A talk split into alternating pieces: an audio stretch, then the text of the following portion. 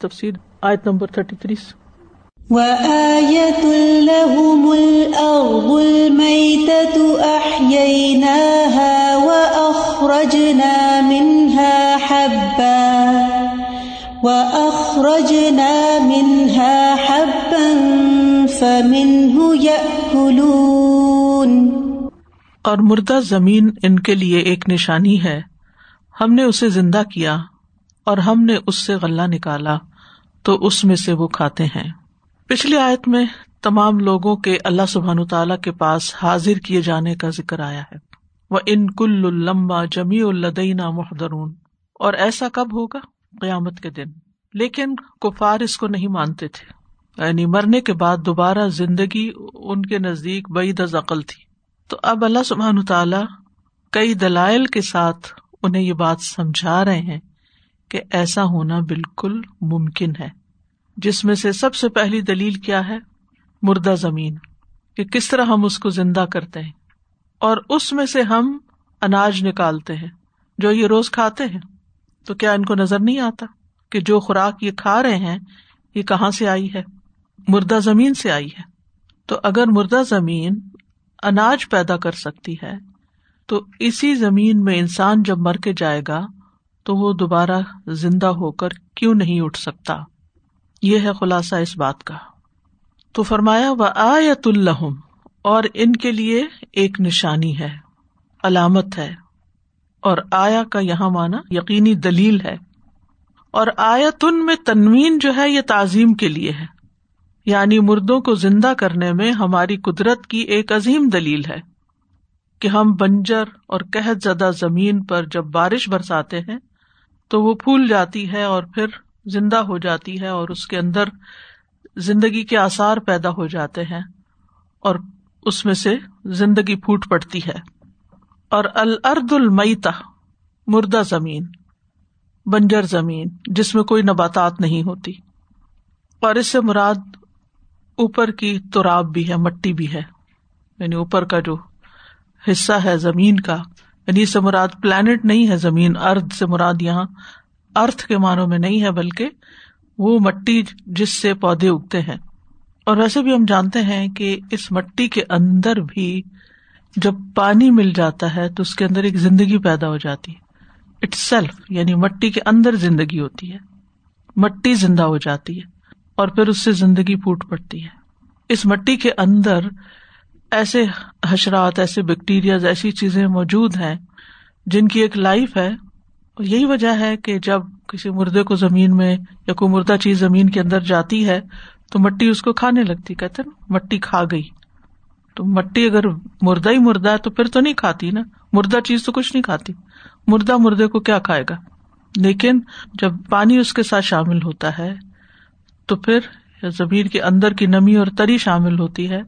تو اس کے اندر ایک جان آ جاتی ہے اور پھر وہ اپنا عمل شروع کر دیتی ہے۔ تو یہ زمین جو بنجر ہوتی ہے، سوکھی ہوئی ہوتی ہے، جس میں پانی نہیں ہوتا، اس سے کچھ اگتا نہیں ہے، پھر اللہ تعالیٰ اس پہ بارش اتارتا ہے، تو زمین مردہ ہونے کے بعد، اپنی موت کے بعد زندہ ہو جاتی ہے۔ تو جس رب نے زمین کو زندہ کیا، وہ مردوں کو زندہ کرنے پر قادر ہے۔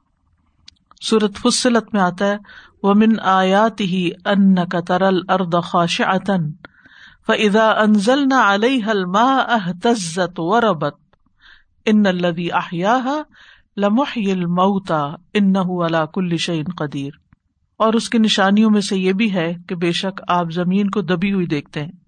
پھر جب ہم اس پر پانی اتارتے ہیں تو وہ تر و تازہ ہو جاتی ہے اور ابھر آتی ہے۔ تو بے شک وہ اللہ جس نے اسے زندہ کیا ضرور مردوں کو بھی زندہ کرنے والا ہے۔ بے شک وہ ہر چیز پر قدرت رکھنے والا ہے۔ تو مردہ زمین کو نشانی کہا گیا یہاں۔ ایک عظیم نشانی جس کی طرف لوگوں کو متوجہ کیا گیا ہے۔ کیونکہ اہل عرب خاص طور پر زمین کا مردہ ہونا اچھی طرح سمجھتے تھے۔ کیونکہ وہاں جب بارش نہیں ہوتی تھی تو قحط سالی ہو جاتی تھی۔ زمین کچھ بھی نہیں اگاتی تھی، ڈیڈ ہو جاتی تھی۔ اور پھر بارش کے آتے یکا یک ہر چیز نکلنا شروع ہو جاتی۔ تو ایک ایسا چین جو سب کو نظر آتا تھا۔ اسی سے مثال اور دلیل دے کے سمجھائی گئی بات۔ وہ اخرج نہ منہا حبن اور اسی سے ہم نے غلہ اگایا، نکالا۔ حب اناج کی جنس، جیسے گندم، جو، باقی اسی طرح کی چیزیں۔ جو اسٹیپل فوڈ کے طور پر استعمال ہوتی ہیں یعنی دانا ہب کا لفظ مانا ہوتا ہے دانے اگائے۔ تو دانے سے مراد گندم کے دانے، مکئی کے دانے، جو کے دانے۔ اور پھر آپ دیکھیے کہ مزید پھر ان سے کتنی چیزیں انسان بنا لیتا ہے۔ یعنی ایک گندم کس کس شکل میں ہم استعمال کرتے ہیں اگر ہم غور کریں۔ اسی طرح جو بھی اور باقی کارن بھی۔ یعنی اس سے پھر آگے بایو پروڈکٹس بنتی چلی جاتی ہیں۔ فمن ہو یا کلون اس میں سے یعنی اس ہب کا کچھ حصہ ہی خود کھاتے ہیں، اور کچھ حصہ جو ہے وہ جانور کھاتے ہیں۔ یعنی اگر آپ دیکھیں تو کارن جو ہے اس کا، جو اصل حصہ ہوتا ہے وہ انسان کھا لیتا ہے اور باقی جو ہے وہ جانوروں کو کھلا دیا جاتا ہے۔ تو اس لیے فرمایا من ہو یا کلون اس میں سے یہ کھاتے ہیں۔ اور پھر اناج، کیونکہ زندگی کا ایک بڑا حصہ ہے، ہمیں اس سے کاربوہائیڈریٹس ملتے ہیں اور کھانا اس وقت تک مکمل ہی نہیں ہوتا اور آپ نے دیکھا ہوگا، آپ جو مرضی کھا لیں، لیکن اگر آپ روٹی نہیں کھاتے یا چاول نہیں کھاتے، ہب کا کچھ حصہ نہیں کھاتے، تو آپ کو یوں لگتا ہے جیسے کچھ کھایا ہی نہیں۔ لیکن اگر آپ صرف روٹی کھا لیتے ہیں، چاہے چٹنی کے ساتھ کھا لیں، دودھ کے ساتھ کھا لیں، تو آپ کو لگتا ہے کہ جیسے آپ نے اپنا میل لے لیا۔ تو اس لیے یہاں من ہو یا کلون۔ اور اس کا کھانا آسان بھی ہے۔ یعنی جس طرح پیس کے اور پھر اس سے مختلف چیزیں بنا کے یا اس کو ابال کے بھی کچھ لوگ کھاتے ہیں۔ جس بھی طریقے سے کھایا جائے اس کو۔ مختلف لوگ مختلف طریقوں سے اس کو استعمال کرتے ہیں۔ اور یہ ہر روز کی نشانی ہے جو انسانوں کے سامنے آتی ہے۔ لیکن انسان اس کو کھا لیتے ہیں اور شکر بھی ادا نہیں کرتے۔ سوچتے بھی نہیں کہ یہ کہاں سے آ رہا ہے۔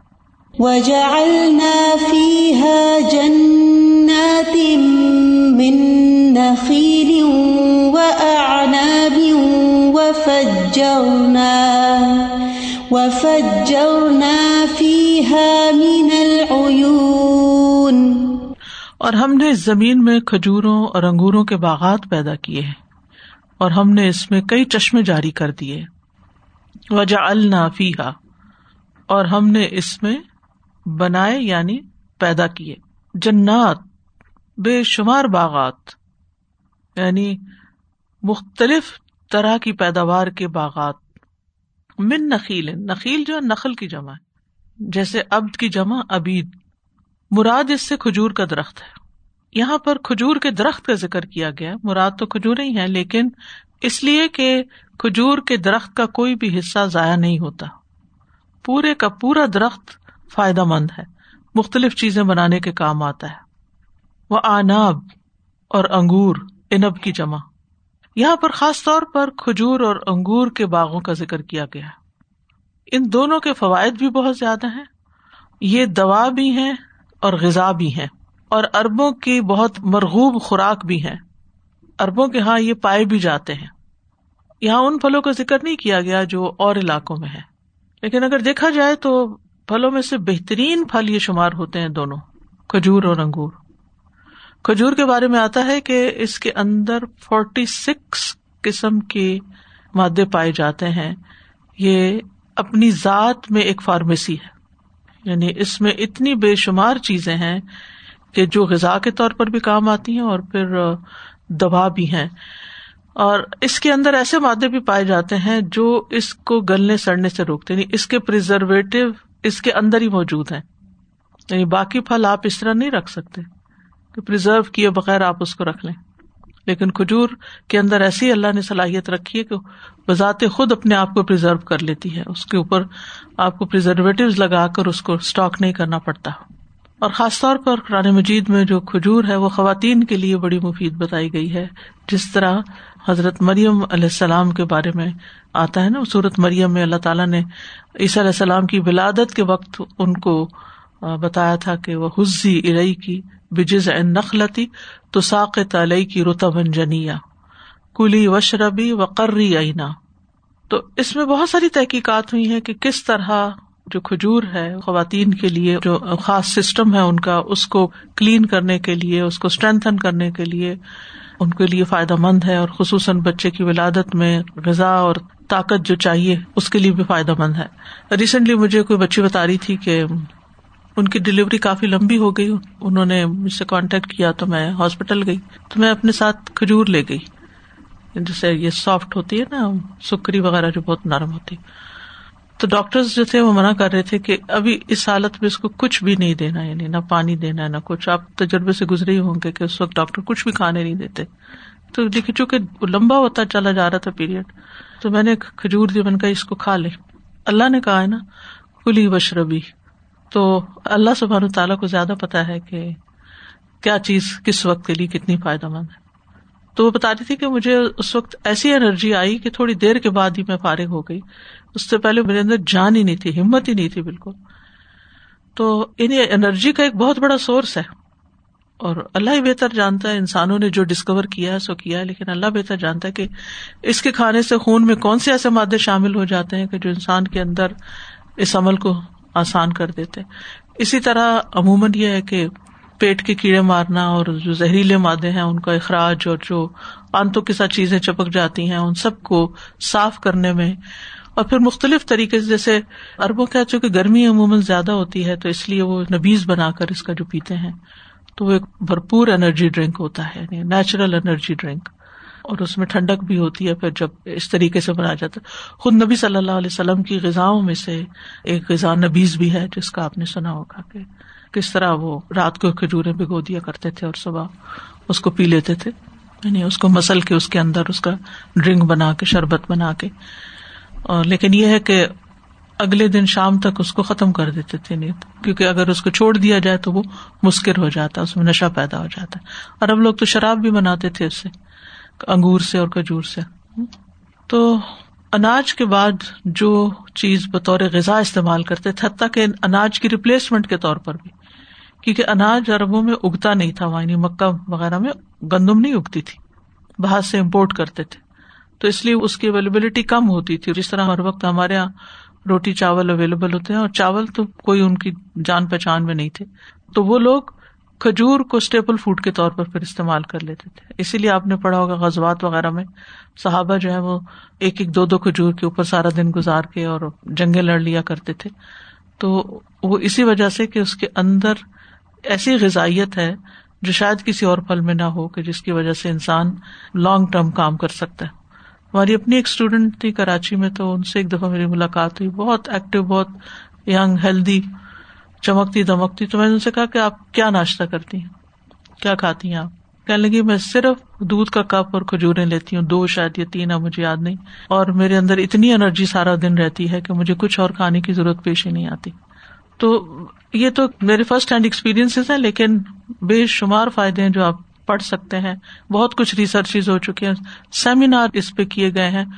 اور کھجوروں کی بھی بے شمار اقسام ہے ایک طرح کی کھجور نہیں، بے شمار اقسام ہے جس میں سے شاید آپ کو پتا ہی ہو کہ جو اعلیٰ درجے کی کھجور ہے وہ ہزار ریال کلو تک بھی ملتی ہے یعنی جو بہت ہی اعلیٰ قسم ہوتی ہے۔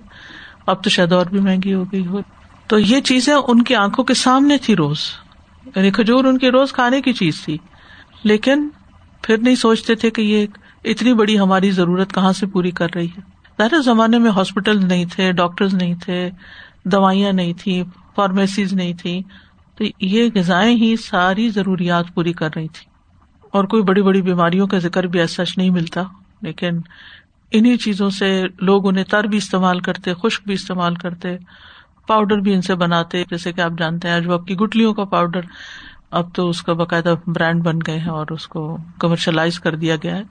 تو نبی صلی اللہ علیہ وسلم نے حضرت سعد کو دل کی بیماری کے لیے استعمال کرنے کو کہا تھا۔ تو اسی طرح چھوارے جو بنتے ہیں، اس کے اپنے فائدے ہیں۔ پھر انگور بھی، خشک بھی استعمال ہوتا ہے اور تر بھی استعمال ہوتا ہے۔ انگور سے جو منقع بنتا ہے، منقع جو ڈرائی ہوتا ہے، ایک تو کشمش ہوتی ہے نا، تو ایک منقع بھی ہوتا ہے۔ تو اس منقع میں بے شمار فائدے اگر آپ پڑھیں تو۔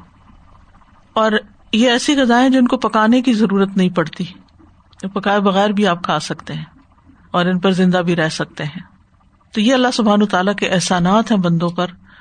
اللہ تعالیٰ کی نعمتیں ہیں اور پھر روٹی اور پھل کے ساتھ پانی بھی ضرورت ہے انسان کی یعنی کھانا اور پینا۔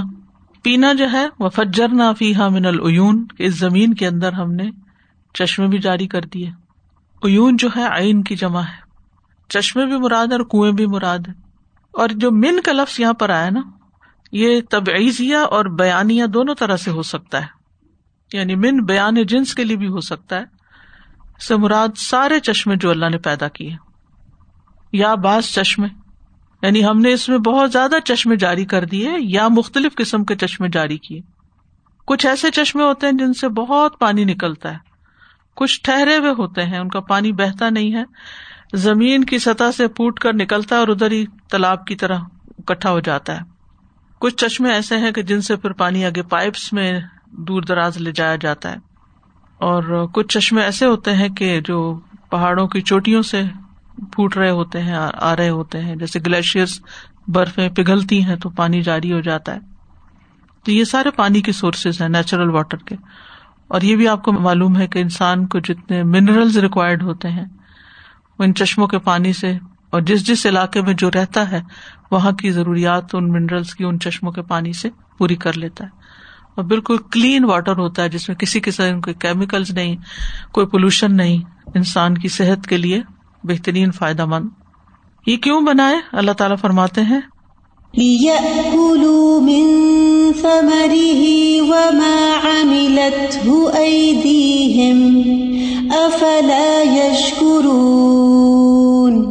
تاکہ لوگ اس کے پھل میں سے کھائیں اور اس کو ان کے ہاتھوں نے نہیں بنایا۔ پھر کیوں وہ شکر ادا نہیں کرتے؟ لیا اکلو منفا مری ہی یعنی اللہ نے یہ اناج کھجورے انگور، یہ سب کچھ کیوں بنائے ہیں تاکہ لوگ اس کے پھل کھائیں؟ اور ساتھ ہی بتا دیا، وما ملا تو ان چیزوں کو ان کے ہاتھوں نے نہیں بنایا۔ یہ ہینڈ میڈ یا سیلف میڈ یا انسان میڈ چیزیں نہیں ہے افلائش کروں کیا پھر بھی شکر ادا نہیں کریں گے؟ تو یہاں پھلوں کا کھایا جانا جو ہے یہ اللہ کی نعمتوں میں سے ہے۔ اور سمرا جیسے کہ آپ جانتے ہیں صرف فواقع کے لیے استعمال نہیں ہوتا، ہر چیز کا جو آؤٹ کم ہوتا ہے اس کے لیے آتا ہے۔ اور پھر آپ دیکھیے کہ ان پھلوں کے ذائقے کتنے بہترین ہوتے ہیں۔ یعنی اکثریت جو پھلوں کی ہے وہ میٹھی ہوتی ہے۔ پھر کھٹے بھی ہوتے ہیں کچھ، لیکن اگر یہی پھل نمکین ہوتے یا مرچوں والے ہوتے یا کڑوے ہوتے یا بعض سبزیوں کی طرح بے ذائقہ ہوتے کیسے کھا سکتے تھے؟ یعنی اگر آپ کو سبزی کھانی پڑے تو کتنا مشکل لگتا ہے۔ ان میں بھی ذائقہ ہوتا ہے لیکن مائلڈ ہوتا ہے۔ مگر پھلوں کے اندر اسٹرانگ ذائقہ ہوتا ہے، خاص طور پر کھجور اور انگور کے اندر آپ دیکھیں جو اعلیٰ درجے کے ہوتے ہیں۔ تو یہ اللہ کی نعمتوں میں سے ہے۔ اور پھر اس کے بعد اس پانی کا پینا۔ سورت الواقع میں آتا ہے افر تم الما اللہ تشربون ان تم انزل تم من المزنی ام نحن المنزلون؟ لو نشا جا اللہ اجا جن اگر ہم چاہیں تو ہم اس کو کڑوا کر دیں۔ لیکن اللہ تعالیٰ نے انسانوں کے لیے پانی کو بھی میٹھا رکھا، پینے کے قابل رکھا اور پھلوں کو بھی میٹھا بنایا۔ یعنی انسان کی ضرورت صرف پیٹ بھرنا ہی نہیں ہوتی۔ انسان کو اللہ نے ناک دیا ہے جس سے خوشبو سونگتا ہے، ان پھلوں کی جو خوشبو ہے، زبان دی ہے جس پہ ذائقے ہیں، ان پھلوں کا جو ذائقہ ہے اور پھر ان کو کھا کے جو فرحت حاصل ہوتی ہے، ایک خوشی حاصل ہوتی ہے۔ اور جسم کو طاقت حاصل ہوتی ہے۔ تو یہ سارے تجربے ہر انسان کرتا ہے۔ اللہ چاہتا تو ان کا ذائقہ خراب کر دیتا اور ان میں خرابی پیدا کر دیتا اور کبھی کبھی ایسی چیزیں دیکھنے کو آتی بھی ہیں کہ پتا چلتا ہے جی اس سال فلاں پھل کی پیداوار نہیں کیونکہ کیڑا لگ گیا ہے، اولے پڑ گئے ہیں یا اور کوئی وجہ ہوتی ہے، ذائقہ خراب ہو جاتا ہے۔ تو یہ اللہ تعالی کی نعمتوں میں سے ہے۔ یعنی اس میں انسان کا کچھ بھی حصہ نہیں ہے۔ کہ انسان نے کچھ بنایا اس میں سے۔ وما املت ویدی ہم ان کے ہاتھوں نے اس کو نہیں بنایا۔ یہاں ماں نافیہ بھی ہو سکتا ہے اور ماں موصولہ بھی ہو سکتا ہے۔ اگر ماں نافیہ ہو، تو اس کا مطلب یہ ہے کہ یہ اللہ کی پیدا کردہ ہے انسان کی بنائی ہوئی چیزیں نہیں ہے سورت البقرا میں شروع میں ہی آ جاتا ہے وہ انزل من السماء ماء فاخرج جب من الثمرات رزقا لكم۔ اللہ نے آسمان سے پانی اتارا، پھر اس کے ذریعے پھل نکالے تمہارے لیے رزق کے طور پر۔ اسی طرح، انزل من السماء ماء لکم منہ شراب و منہ شجر فی ہی تسیمون۔ نہ صرف انسان خود کھاتا ہے جانور بھی چراتا ہے اپنے۔ دوسرا یہ ہے کہ ماں موصولہ ہے، تاکہ وہ اس کا پھل کھائیں اور اس کا بھی جو کام ان کے ہاتھوں نے کیا ہے یعنی وہ ماں املت وہ بھی استعمال کریں یعنی مراد یہ ہے کہ جیسے پودے اگانا کاش کرنا، پانی دینا، نلائی گوٹی کرنا، ان کے، ان کی کٹنگ کرنا، ان کی دیکھ بھال کرنا، پھر جو پک جائے پھل کاٹنا، پھر اس کو پروسیس کرنا، پھر اس کو لانا، رکھنا، دھونا، کھانا۔ وہ ماں ملت ہوئی دی یہ ماں موصولہ ہو تو پھر یہ مانا ہوگا کہ جو ان کے ہاتھوں نے کیا۔ پھر اسی طرح ان کو کاٹنا، پھر پھل کاٹ کے کھائے جاتے ہیں یا دھو کے کھائے جاتے ہیں یا سجائے جاتے ہیں، جو بھی۔ پھر اس کے بعد ان پھلوں کو پروسیس کر کے جو جو چیزیں آگے بنتی ہیں۔ کچھ گھر میں بن جاتی ہیں۔ جیسے اب دیکھیں کہ فروٹ کے ساتھ جوسز بن جاتے ہیں یا جیم وغیرہ بن جاتے ہیں۔ کچھ پھلوں کو ڈال کے آئس کریم وغیرہ بنا لی جاتی ہے، ملک شیک بنا لیا جاتا چٹنی، اچار، مربع، شربت، شیرہ، بہت کچھ۔ افلاش کروں کیا پھر یہ شکر ادا نہیں کریں گے؟ یعنی جب اللہ نے انہیں ان بے شمار اور انگنت نعمتوں سے سرفراز کیا ہے، تو یہ اللہ کا شکر کیوں نہیں ادا کرتے؟ یعنی شکر نہیں کریں گے۔ کیوں نہیں؟ وائی ناٹ اور شکر کیا ہوتا ہے کہ جس ہستی نے ہمیں انعام دیا ہے، ہم اس کی قدر کریں، اس کی بات مانے جو چیز اس نے دی ہے، اس کو، اس کی پسند کے مطابق استعمال کریں۔ تو اللہ سبحان و تعالیٰ کا شکر کیا ہے کہ اللہ سبحان تعالیٰ کو یاد کریں۔ مان جائیں کہ یہ سب نعمتیں اسی کی بنائی ہوئی ہیں اور پھر زبان سے بھی اس کا اظہار کریں۔ دل سے بھی قدر دان ہو پھر انہیں حلال طریقے سے استعمال کریں۔ ان کے اندر ایسی تبدیلیاں نہ کریں جو انسانیت کے لیے نقصان دہ ہیں۔ پھر ان چیزوں کو اللہ کی اطاعت میں استعمال کریں، نافرمانی میں استعمال نہ کریں۔ اور اطاعت کے لیے اللہ سے مدد مانگے تو اگر کوئی انسان اللہ کی نعمت کھا کر، اللہ کی نعمت استعمال کر کے اللہ ہی کی نافرمانی کرتا ہے تو وہ بہت ہی نمک حرام ہے، بہت ہی ناشکرا ہے نا قدری کرنے والا ہے۔ یعنی جب رسک اللہ نے دیا ہے تو عبادت بھی اللہ ہی کی کرو، اطاعت بھی اللہ کی کرو، بات بھی اسی کی مانو۔ ناشکری جو ہے وہ عام طور پر دو وجوہات کی بنا پر ہوتی ہے۔ ایک یہ کہ انسان غفلت کی وجہ سے نا شکری کرے، شکر ادا نہ کرے اب اللہ کروں نا شکری کا مطلب یہ نہیں کہ میں نہیں مانتا، شکر ادا ہی نہیں کیا، غائب۔ کھایا پیا نہ شروع کے وقت بسم اللہ پڑی نہ آخر میں الحمد للہ کہی۔ بس بھول گئے۔ کبھی جلدی میں ہوئے، کبھی باتوں میں لگے ہوئے، کبھی کوئی ڈسٹریکشن آ گئی۔ تو بس جو کھانا سامنے آیا، بس سیدھے ہاتھ سے اٹھایا، الٹے سے اٹھایا، کھڑے ہو کے کھایا، بیٹھ کے کھایا، بس منہ میں ڈالا اور اس کے بعد چل دی اپنے کام کو۔ یا کام بھی ساتھ کرتے رہے اور ساتھ کھاتے رہے۔ اللہ کا کوئی شکر ادا نہیں کیا۔ تو یہ جو انسان کا رویہ ہے، یہ اللہ تعالیٰ کو سخت ناپسند ہے۔ یعنی انسان اللہ کا رسک کھائے اور پھر اللہ ہی کو یاد نہ کرے۔ فض قرونی اد کرکم وشکرولی ولا تک فرونی اور ناشکری کی دوسری وجہ سرکشی، جان بوجھ کے کفر کرنا۔ تو بہت سے لوگ جو ہے وہ نعمتوں کے حوالے سے غفلت کا شکار ہوتے ہیں۔ اس کو ایک روٹین کی چیز سمجھ لیتے ہیں کہ بس روز مل رہی ہے۔ فریج کھولتے ہیں، ملک بھی ہوتا ہے، بریڈ بھی ہوتی ہے، بٹر بھی ہوتا ہے۔ نکالو، کھاؤ، پیو، جاؤ کام پہ۔ نہ نماز پڑھی، نہ ذکر کیا، نہ الحمد للہ کا، نہ دعا پڑھی، کچھ بھی نہیں۔ تو عام طور پر جس انسان کا جتنا ایمان کا درجہ ہوتا ہے نا، اتنی اس میں شکر گزاری ہوتی۔ جو عام مسلمان ہوتے ہیں یعنی جو ایک ہے گریڈ ون کے، پھر ٹو کے، پھر تھری کے، تو کچھ تو بالکل ہی قافل ہے کبھی بھی شکر ادا نہیں کرتے۔ کچھ ایسے ہیں جو کبھی کرتے کبھی نہیں کرتے۔ اور کچھ ایسے ہیں کہ واہ منی بار بار بار اللہ کی طرف پلٹتے ہر چیز پر اللہ کا شکر ادا کرتے ہیں۔